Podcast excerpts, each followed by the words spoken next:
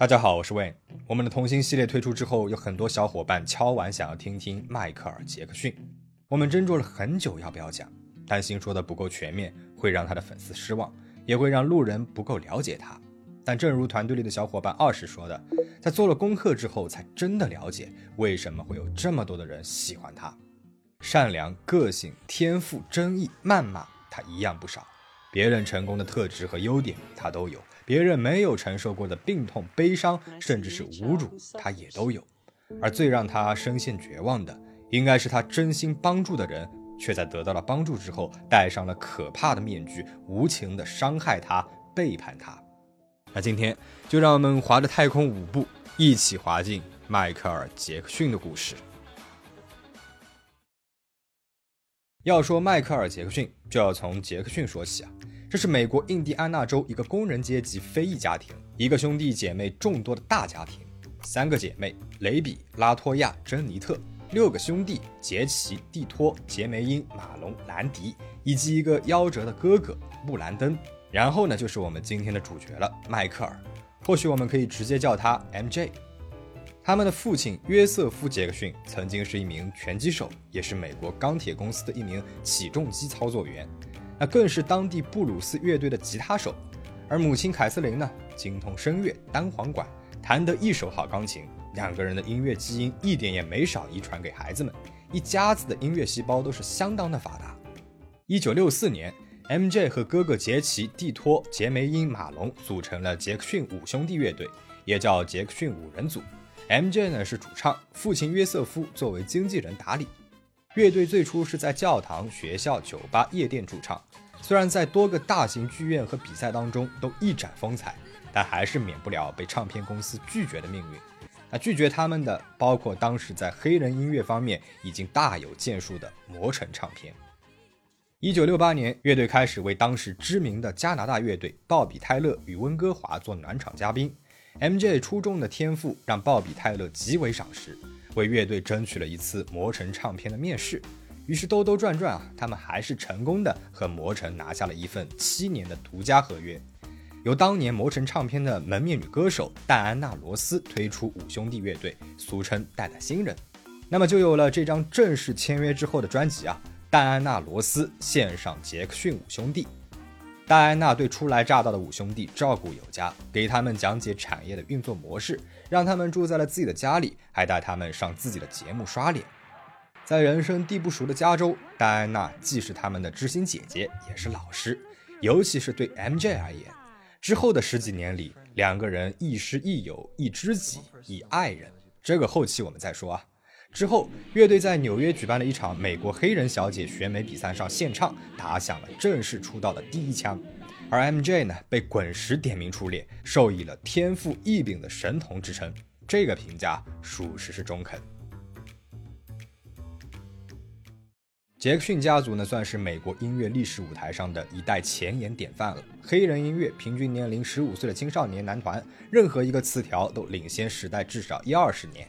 七十年代是乐队的鼎盛时期，出门有粉丝蹲守，警察保镖护送。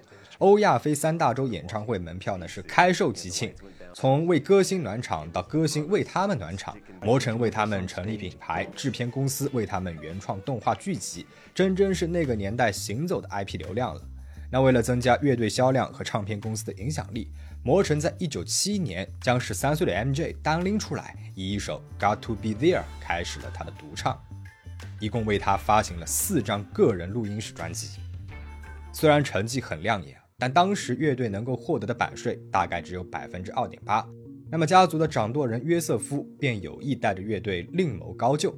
一九七五年，五兄弟乐队和索尼旗下的 Epic 唱片公司签下了一份丰厚的合约，每张唱片百分之二十的版税。只有杰梅因和魔城创始人贝瑞·戈迪的千金结婚之后，选择留在了老东家。那由巴蒂·兰迪顶替了他的位置。由于此时他们和魔城的合约还没有结束，杰克逊五兄弟乐队这个名字还是归魔城所有的，所以他们更名为了杰克逊乐队。来到了 Epic 唱片后，MJ 开始参与了幕后创作，并且逐渐发展个人事业。除了能力随年纪渐长外，他想要单飞的呢，还有一个原因。那就是他的父亲，哦，不是他的约瑟夫大人。My childhood was completely taken away from me. There was no Christmas, there was no birthdays. It was not a normal childhood, no normal pleasures of childhood. Those were exchanged for hard work, struggle, and pain, and eventual material and professional success. But as an awful price, I cannot recreate that part of my life. MJ 不止一次说过自己是一个没有童年的人。 那段功不成名不就、酒吧夜店驻唱的儿时岁月里，舞台上他和兄弟们看着脱衣舞娘迎来送往，流氓酒客打架斗殴；那舞台下父亲不是父亲，是信奉棍棒教育、手拿皮带的约瑟夫大人。对待年纪小却天赋出众的 MJ 是尤为如此。Because he used me as the example. It was like, do it like Michael. You know, and he, he practiced us with a belt in his hand. And if you miss a step, expect to be. Uh, 而孩子们呢，还都不准叫他父亲，要叫他约瑟夫先生。彩排的时候不能够休息，不能偷懒，不能跳错一拍，完美永远是最高的家庭和职业准则。以至于时间久了，他一看到父亲就生理性的反胃。regurgitating, but if he did regurgitate it, he, he regurgitated all the way to the bank, you know. What do you mean? I mean, by me, uh, being strict with him a little bit, and, and it made him a superstar. 成年之后，武力压制不再是父亲管教儿子的首选了，思想碰撞成为了挑起单飞念头的最后一根稻草。MJ 在自传《月球漫步》当中回忆起了那段时光，他写道：“我必须这么做，因为我感觉那个时候的我是在为他打工。在创作方面，他总是提出我完全不赞同的想法，那些想法根本就不适合我。”一九七八年，MJ 随杰克逊乐队发行了专辑《Destiny》，其中收录了 Epic 当时最畅销的单曲，由 MJ 和兰迪创作的《Shake Your Body》。虽然掌握了一定的创作权，但是 MJ 呢对这张专辑啊并不满意。如自传所说，他认为自己的许多想法都被否决了，所以他决定要制作一张独唱专辑。这一年的十二月，MJ 与团队在洛杉矶展开了他的第五张，也是成年之后的第一张 solo 专辑《Off the Wall》的录制工作。一年之前啊，MJ 与戴安娜·罗斯一起参演了电影《新绿野仙踪》，结识了电影的音乐制作人昆西·琼斯。俩人是一拍即合，昆西·琼斯为他操刀了这张经典专辑。与唱烂了的大众舞曲不同，《Off the Wall》融合了摇滚、soul、R&B、迪斯科等多种元素。MJ 和琼斯独特且超前的曲风，从这张专辑有了具体的名字——潮流。如此创新，在 disco 历史上画下了跨时代的意义。意料之中，在发布之后大获成功，好评如潮。Off the Wall 专辑发布之后，两次获得了全美音乐奖最受欢迎灵魂乐 R&B 专辑，一次获得了公告牌音乐奖顶级黑色专辑，还被列入了格莱美名人堂。这个时候的 MJ 还经历了一次舞台事故，在一次舞蹈排练的时候不慎摔倒，面部砸地，鼻子严重骨折，还做了整形手术。当然了，也有人觉得是公司为了让他单飞特意做的调整。不过，我们还是以当事人说的为主啊。这次手术导致了呼吸问题，加上后期患上了红斑狼疮，导致鼻部萎缩，所以呢又做了两次手术进行修复，于是就有了外界整容成瘾的传言。不管怎样，此刻 Off the Wall 的大火已经昭示了 MJ 个人职业生涯的起飞，但是现象级的巅峰时刻还要等到他的下一张专辑《Thriller》。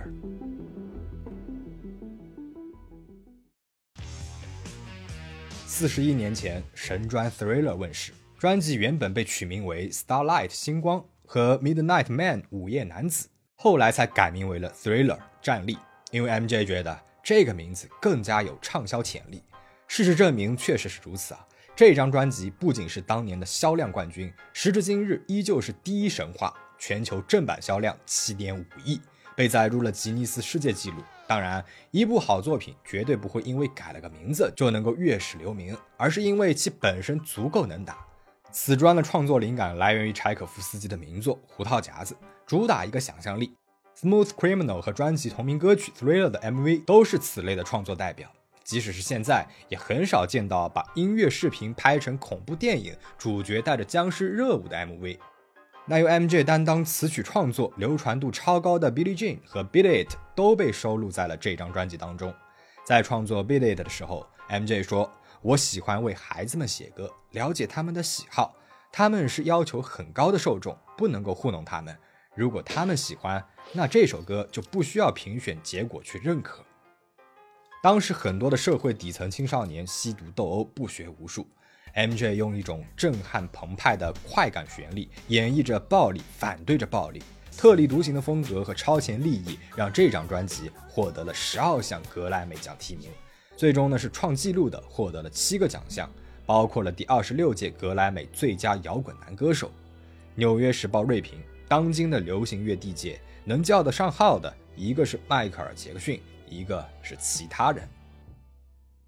一九八四年的一月，MJ 和兄弟乐队在洛杉矶拍摄百事可乐广告，在一场台下坐满粉丝的模拟音乐会上，烟火意外的点燃了他的头发，导致二级烧伤。虽然事件以 MJ 和百事可乐的庭外和解作为了结，但是因为在住院期间看到了无数病友的惨状，他将一百五十万美元的和解金捐赠给了加州一家医疗机构，以建立一家烧伤治疗中心。该治疗中心后来以 MJ 的名字命名。但也就是从这起事故之后，MJ 多次接受头皮修复术，因为术后反应，MJ 开始对止痛药上了瘾。而病好之后，在第二十六届格莱美音乐颁奖典礼上，MJ 一个人独揽了八项大奖，创造了新的纪录。五月，MJ 授权将《b i l l i t》这首歌用于反酒驾公益广告，在白宫还受到了里根总统的嘉奖。巡演所到之处，MJ 都会以某种方式回馈。在底特律，他向该市的摩城博物馆捐赠了十二万五千美元；在纽约，他向联合黑人学院基金捐赠了六十万美元；在日本，他向一名被谋杀的小男孩家属捐赠了两万美元，并且向医院和学校捐赠了数十万美元。巡演结束之后，他还拍卖自己的个人物品，所有的收益都捐赠给了联合国教科文组织。这一年六月份，MJ 与兄弟乐队进行了最后一次巡演。虽然此次巡演呢是为了专辑《Victory》，但是还是有不少粉丝把它当做了 MJ 的个人巡演。啊，当时的兄弟乐队已经不复往日的风光了。约瑟夫和巡演发起人想出了一种通过门票获得额外收入的方法，那就是想要购买门票的人必须参与抽奖，用一张一百二十美元（相当于现在三百四十美元）的邮政汇票，以每张三十美元的价钱购买四张门票，然后进行彩票形式的抽奖。中奖呢，且不谈，未中奖的人要六到八周才能够拿到退款。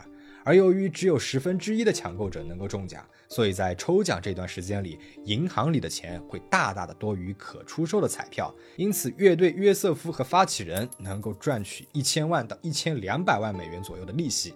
MJ 对此呢是持反对意见的。当时三十美元已经是高于当时大多数知名艺人的票价了。A lot of people are having trouble getting tickets. The other day I got a letter from a fan in Texas named LaDonna Jones. She'd been saving her money from odd jobs to buy tickets. But with the turn tour system, she'd have to buy four tickets. And she couldn't afford that. So we've asked our promoter to work out a new way of distributing tickets, a way that no longer require a money order. I've asked our promoter to end the mail order ticket system as soon as possible so that no one will pay money unless they get a ticket. Finally, and most importantly, there's something else I am going to announce today. I want you to know that I've decided to donate all my money I make from the performance to charity. There will be further press statements released in the next two weeks. Thank you very much. What charity? What charity will you donate?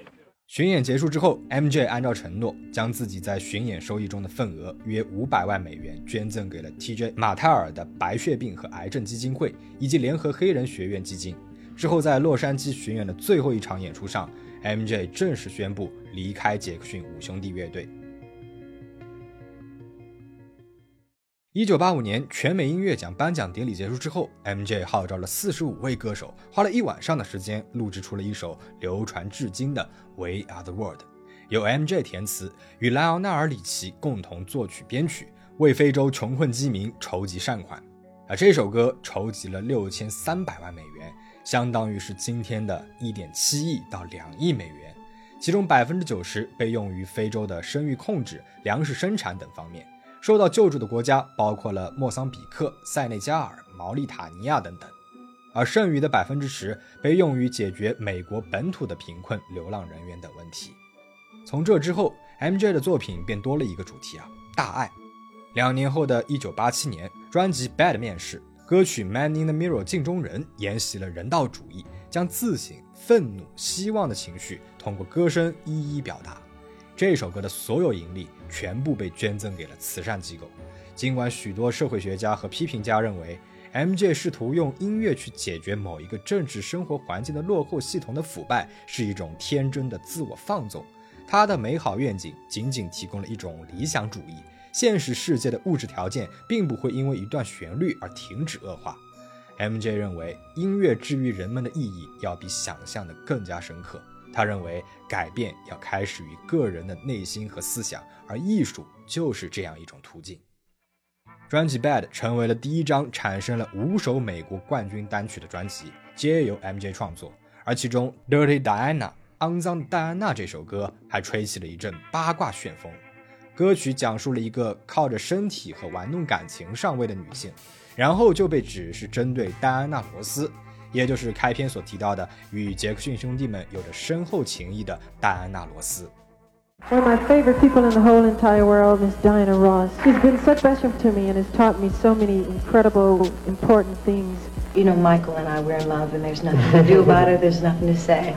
两个人相差十四岁的忘年恋带来了许多问题和争议。比如戴安娜和魔城唱片的老板贝瑞戈迪有一个私生女，比如两个人撩拨了十几年，戒指都戴上了，最后戴安娜呢却闪婚给了一个圈外商人等等。但是 MJ 本人呢从来没有说过这首歌是针对罗斯的，只是在写这样一种群体。那相比歌曲恋情和成绩，肤色引起了更加广泛的猜疑啊，从黑人到不那么黑，再到有一点白，再到很白，漂白、艳黑、整形成瘾。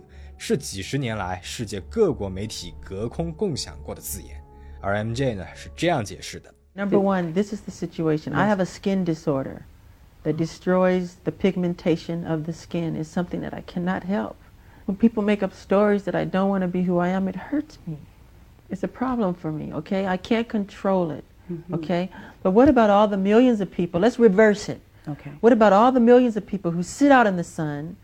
to become darker, to become other than what they are. Nobody says nothing about that.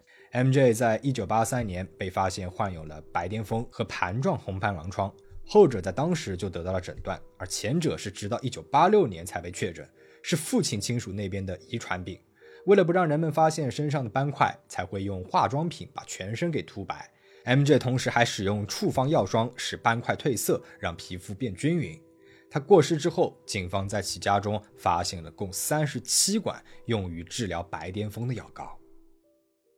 一九九一年，专辑《Dangerous》发布，单曲《Black or White》在公告牌白榜热门连续七周排名第一。MV 时长十一分钟，耗资四五百万美元，还邀请了电影《小鬼当家》的男主角麦考利·卡尔金参与演出。前半部分表达的依旧是他所主张的世界主义乌托邦。不管你黑白黄棕，大家都是世界子民。同样呢，也是对漂白传闻的回应。如歌中所唱：“我这一辈子不是为了某种肤色而活。”而后半部分由一只黑豹过场变身 MJ，换上了经典皮肤、黑鞋、白袜、白手套。这只黑豹一直是黑人文化的主旨群体——黑豹党，对着华盛顿雕塑龇牙咧嘴，隐喻着反权威、反奴隶主。而片中的 MJ 来到了好莱坞霓虹灯背后的贫民窟，打碎了玻璃车窗，毫不掩饰地发泄怒火。只有在明亮的荧幕上，才有世界人民的一家欢；也只有在昏暗的角落里，才能够把问题搬到台面上。这最后四分钟的剧情引发了严厉的批评。娱乐周刊称这部 MV 为噩梦。迫于舆论压力和政治正确，MJ 做出了妥协，删除了后半部分。又在2001年重新发布了一版完整版的 MV，但是用后期在打碎的玻璃上添加了纳粹主义、三 K 党、歧视有色人种的字样。总之，现实替他表达了他想要表达的。You found friendship and inspiration in children that you haven't been able to find in adults. Yes, I haven't been betrayed or deceived by children. Adults have let me down. Adults have let the world down. 一九八七年，MJ 在加州购买了一块两千七百英亩（约十一平方公里）的土地，根据小飞侠彼得潘中的小岛，将其命名为了梦幻庄园岛，共耗资一千七百万美元，配备了摩天轮、旋转木马、电影院和动物园。庄园一直通过慈善机构免费向全世界的孩子，特别是患病的贫困的孩子们开放。当然，成人呢也可以去参观游玩。而一九九三年之后，梦幻岛庄园有了第二个名字——男童庄园。那为什么会有这样一个名字呢？这要从一九九二年 MJ 的汽车抛锚说起。考虑到篇幅问题，我们下期再说。